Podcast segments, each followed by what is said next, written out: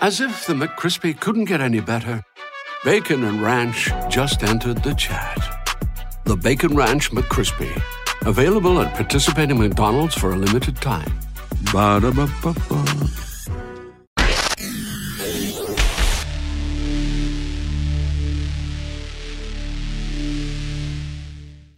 Past Friday, the Heel Tough Blog podcast got a chance to sit down with the ultimate college football guru, Phil Steele, to talk about the Tar Heels this upcoming season. Um, yeah, so hey, I want to thank you so much for coming on the podcast, man. This is unbelievable to have someone of your stature on this podcast. Um, you know, to be able to talk college football. Um, you know, I know you you know, I, I'm a guy that's passionate about college football like you. You know, why is this a sport that is that is so important to you? Oh, it's just something. Uh, you know, I grew up uh, watching football, NFL and college uh, as a child. A big fan. I can remember watching, uh, you know, Michigan, uh, Ohio State play back in the, the '60s, and it's just always been an important sport to me. I put out the first magazine 24 years ago, and uh, been very pleased with the way college football has become a bigger and bigger part of the landscape. In fact, now it's the second biggest sport out there. The uh, you know next to the NFL, passing up baseball and basketball. And uh, I think my magazine's had a little bit to do with that. Is we give you more information than any other magazine out there. And it's like getting 130 media guides all rolled into one. Yeah, it's it's amazing, man. The amount of stuff that you guys pack into there, and really just the amount of information that, that you you guys know about these teams. You know, you're right. It is on the level of you know a a, a team focused preview. So it's it's amazing. Um, you know, I want to start. You know, looking at the the Tar Heels. You know, this is a Tar Heel focused podcast you know, what is the state of this football program right now as we sit here today, coming off this three and nine season from last year? Well, I think when you take a look at the uh, preseason polls when they come out, when the ACC media poll is out there, North Carolina is going to be picked about sixth in the Coastal, and uh, you know they only have 12 returning starters. I think expectations are going to be low for uh, North Carolina this year, but uh, I'm on the opposite end of the spectrum. When I talked to Coach Fedora uh, this spring, and we were going over the team, uh, the, the thing that really stood out is that last year, pretty much anything that could go wrong went wrong for the team. They were one of the least experienced teams in the country. They suffered a myriad of injuries. They had a lot of close losses during the year, and it was just a nightmare type of season. But now this year, all of my key indicators are pointing up for the Tar Heels. They're a plus 6.5 on my stock market indicator, which means odds are they're going to have a much better season. They've got all those starts lost to injury, which means a lot of players saw action that weren't supposed to. They're back. A lot of the injured players are back as well. Uh, they had two net close losses last year, an extremely poor YPP on the defensive side of the ball at 13.95, which was fueled a little bit by uh, the turnovers and the bad situations they were put in. And they go from 112 on my experience chart uh, all the way up to number 85, so they're in much better shape there. And keep in mind, this is a North Carolina team that was 13 and 4 in the ACC and 15 and 16. I don't think Coach Fedora forgot how to coach in one year. Uh, I think that they're a way under the radar team. In fact, they're my number three most improved team in the country this year. Yeah, I mean that's there's definitely a lot of positives there, and I mean you said it with the experience that was gained through all the injuries that we saw last year. You know, you mentioned Coach Fedora, and you said, look, he hasn't forgot how to coach, and and I don't think that's quite why. You know, I'm going to ask this question. I don't think it's that he's forgotten how to coach, but entering the season, you know, how hot is Coach Fedora's seat at this moment? Well, I'm going to be doing a coaches on the hot seat list, and I do not know if I'm going to even put him on the list. So if he does make it, it'd be way down the line on it. Let's keep in mind this guy had five bowl games his first five years, and uh, you know I think when you look at, at North Carolina this year, another thing I like, and I think that'll help keep him off the hot seat this year is the schedule. When you look at the teams they do not play out of the Atlantic, mm-hmm. they avoid Clemson, Florida State, Louisville, and Boston College, and in the Coastal Division, we've seen the champ of the league when they avoid all the big boys. Uh, a lot of times that's been the team that has won the uh, Coastal Division. So I think Coach Fedora will be off the hot seat by the end of the season. Well, I mean, it starts, I think, at the quarterback position. You know, that seems to be the biggest question mark yet again this season. how important do you think that it's going to be for a starter to emerge early? Maybe, I mean, we don't know who that specifically is going to be, but how important is it that someone steps forward? Oh, very important. The quarterback is a, a huge part of the offenses and of the team chemistry. And, you know, the good thing for North Carolina, they got two guys that have experience. Uh, both guys were how, very highly touted coming out of uh, high school. Chazz Surratt who's probably, you know, the athletic guy. He can run. He can make all the throws. Got his feet wet last year as a redshirt frosh and looked good at times. And other times he looked like a redshirt frosh, but now he's a soft with experience, seven starts under his belt. Then you got a guy like Nathan Elliott, who's a good leader.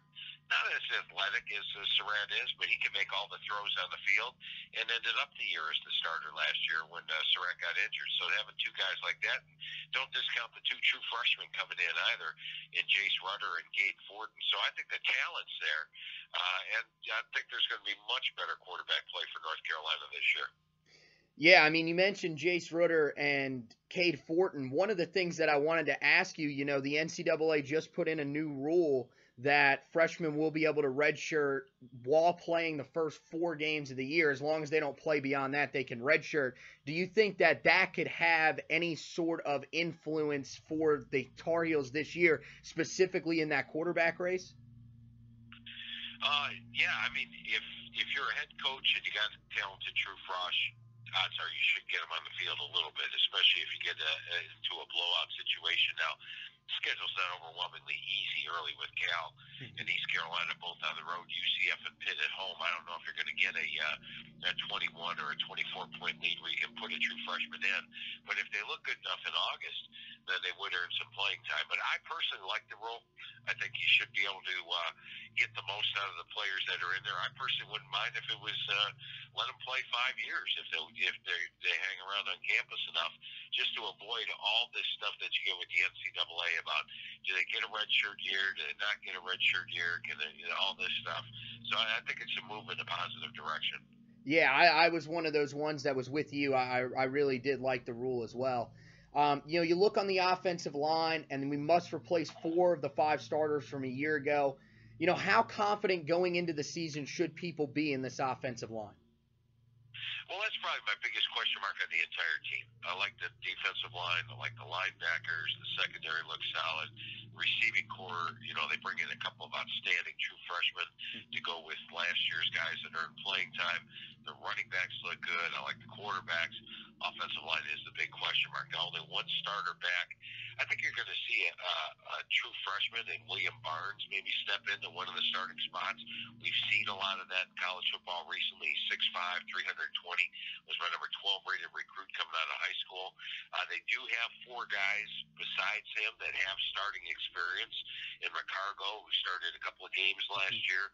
Uh, Polino started some games last year. Sweet started some games.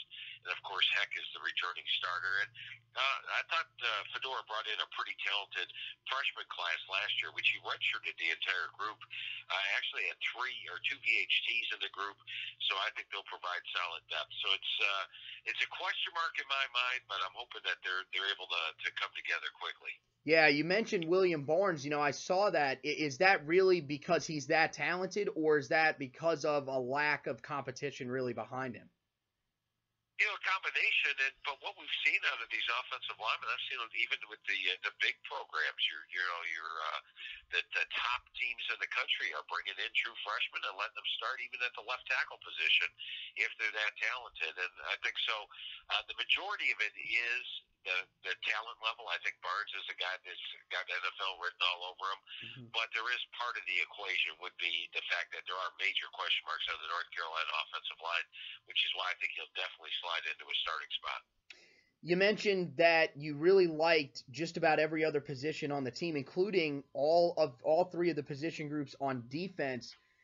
This has to be one of the more I, like this is one that I feel like most people have a lot of confidence in this defense under Larry Fedora. Probably one of the best he's seen in his time at Carolina.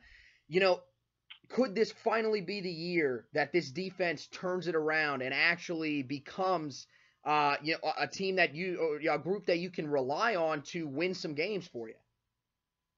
Yeah, I, I think it is. I think it will be a of defense. Eight starters return on the defensive side of the ball. You know, up front on the D line, you're looking at guys like uh, Aaron Crawford, who probably had the best spring of anybody in the spring. He's got a great motor. He's got some twitch inside. He brings 315 pounds in the middle. You got Jalen Dalton, who was my number 13 rated defensive lineman coming out of uh, high school. So he's a, a VHT 6'6", 295. So you got good size inside. You got a guy like Carney on the outside who had six and a half sacks last year. He comes back with starting experience, along with Fox, who added four sacks last year. So the, the defensive line looks good. Cole Holcomb is a guy that can play all three of the linebacker spots, probably the fastest of the linebackers. And pound for pound, strongest guy on the team. So I like all that. Your cornerbacks, when you're looking at them, you're looking at uh, a six foot two uh, Patrice Rene, who uh, you know he's a four five guy with that kind of size. I like that. KJ Sails is a confident quarterback that comes back at the other spot, and Myles Dorn looks good at free safety. And you know, let's keep in mind, last year I always look for under the radar things, and I talked about the YPP a little bit. Mm-hmm. Uh, two, 2015, when North Carolina was 11 and three, the defense allowed 436 yards per game. They gave up 24 points per game. Last year, in that miserable year where they gave up 31 points per game, same 436 yards per game. So a lot of it was the field position they were put in. The points went up on them, but they really weren't getting run over by their opponents. In fact, they had a better YPC rush than they did in 2015, their 11 and 3 campaign. And I think this defense is going to surprise a lot of folks this year. And then, you know, special teams, that's always been a strength under Larry Fedora. You know, going into this year, how good a shape is this group in, especially focused on that punting position where we lose Tom Sheldon, who was just a great punter? Uh, I rate him the number 14 special teams unit in the country, so that's uh, that's a big plus to have. A dangerous kick returner in Ratliff Williams. Mm-hmm uh, an outstanding kicker in Freeman Jones. I mean, Jones did only hit 9 of 14 last year, but he's got the leg to get there. He's my number two rated guy. And uh, Fedora said this about Hunter Lent. He said he's the he's got the biggest leg of any punter he's ever coached. Now, the consistency is the problem with him, and that's why Noah Ruggles is going to push him. But if Lent could get his head on straight, he has got the leg to really turn the punting into a, a weapon. And so one of the questions I just kind of threw on here at the end, um, you know, if Antonio Williams gets clearance from the NCAA, at this point it's it's still unclear. He put something on social media yesterday. You know, how would this backfield stack up against some of the better units in the country? Because we would be returning two guys that ran for over 500 yards, and then Williams, who was a four star and seems to have a pretty high ceiling. Yeah, that would be big uh, to get uh, Williams in there. He was my number eight rated running back coming out of high school, signed at Ohio State, and could come in and make an immediate impact. You're looking at guys like, you know, Michael Carter, who had a great spring. Remember, last year he played as a true freshman, and the thing I like, he averaged 5.8 yards per carry. He's also a guy that can really catch the ball in the backfield. Then you're looking at a Jordon Brown, a guy that's got speed, he's got the instincts. Maybe not as physical between the tackles as Carter, but brings a little bit of a different dimension. And Javonte Williams, the true freshman. You know, he was in for the spring. He had a great spring. He's intelligent. Uh, picked up the schemes very well. I think those guys will make an impact. And then Antoine Branch, if they can get him 100%, uh, you know, he wasn't 100% in the spring, but adding Williams to the mix, I don't think, I'm not going to rate it a top 20 running back corps, but uh, I think if they do get Williams added to the mix, you're looking at a top 30, 35, and there's a lot of good running back corps out there, but uh, I do have North Carolina ranked in my top running back units. Yeah, and the last thing I wanted to ask you, you know, it's a big storyline in the you know Carolina country right now with him moving on to play baseball at the major league level. How big is the loss of Jordyn Adams, at least from a national perspective, for you guys? Um, I'm, I'm not of Jordyn Adams. Um, yeah, I'm going to say that it. Yeah, it's. Uh, it's. I'm not going to knock my North Carolina things off it at all. I mean, it, it's a it's a receiver. When uh, when Fedora brought was talking to me, he said he brought in for the best trio of wide receivers he's ever brought in. I had Adams in the two deep. I thought he was going to play, but they got two other true freshman uh, receivers that came in, and Dyami Brown who I think will have a major impact. So uh, overall, I would have liked to have seen him in this receiving corps, but I only had him listed as a backup. So for me, it's not going to be a major thing. Although Fedora is very high on all three true freshman receivers. All right. Hey, thank you so much for doing this, Mr. Steele. This has been unbelievable. Um, and you know, I, I just uh, wish you the best. Keep doing what you're doing because it is so awesome. And I know us college football fans, man, we live by that. That is the college football Bible, and it is unbelievable. So, um, thank you so much. Well, thank you, Anthony. A lot of time, a lot of fun talking football with you today. Yes, sir. You have a great day. Okay. All right, you too. Thanks, Anthony. Thank you. All right. So, unbelievable chance to have Phil Steele sit down and talk the Tar Heels with us, guys. That's right. The season is 78 days away when we're recording this. Um, I'm going to try to get this posted by Monday. So, um, I, by that time, it'll be 76 days away, 75 days away, 75 days away from the season. And Phil Steele, he's pretty high on us. I'm going to tell you that right now. He's got a lot of confidence in this team, and that's something that I think a lot of Tar Heel fans should be very, very encouraged about. Also, I will do a podcast uh, with updates on the Freak Show coming up. Uh, hoping to go up there this weekend. So big stuff coming up, guys. Thank you for listening. Thank you to Phil Steele for sitting down and talking to us on the phone. I, I know he's got a busy schedule that he's got to get through, and just an amazing experience for him to sit down and give you guys some great information. So, thank you guys for listening. As always, you can subscribe on Spreaker.com. You can subscribe on iTunes, Google Play, uh, Spotify. Uh, no, I'm not sure if we're on Spotify. That's right. I don't know if we've gotten the clearance there. iHeartRadio, we're on. We're everywhere right now. This podcast is trying to go big. Guys, check out the blog as well. Heel Tough blog on medium.com. Actually got the regular blog site set up now, so it's got all the stories on there. Uh, you know, and trying to get it on the Apple newsstand as well. Not sure uh, what the deal is going on with that right now. Haven't received anything back with that, but hoping to get it up there pretty soon. Um, so you know, uh, follow me on Twitter at Future Tar Heel, Facebook at uh, is Anthony Pagnotta. Um, so you know, all all kinds of great stuff there. All the articles will be posted there. All the episodes will be posted there as well. So once again, thank you guys for listening, and as always, go Tar Heels.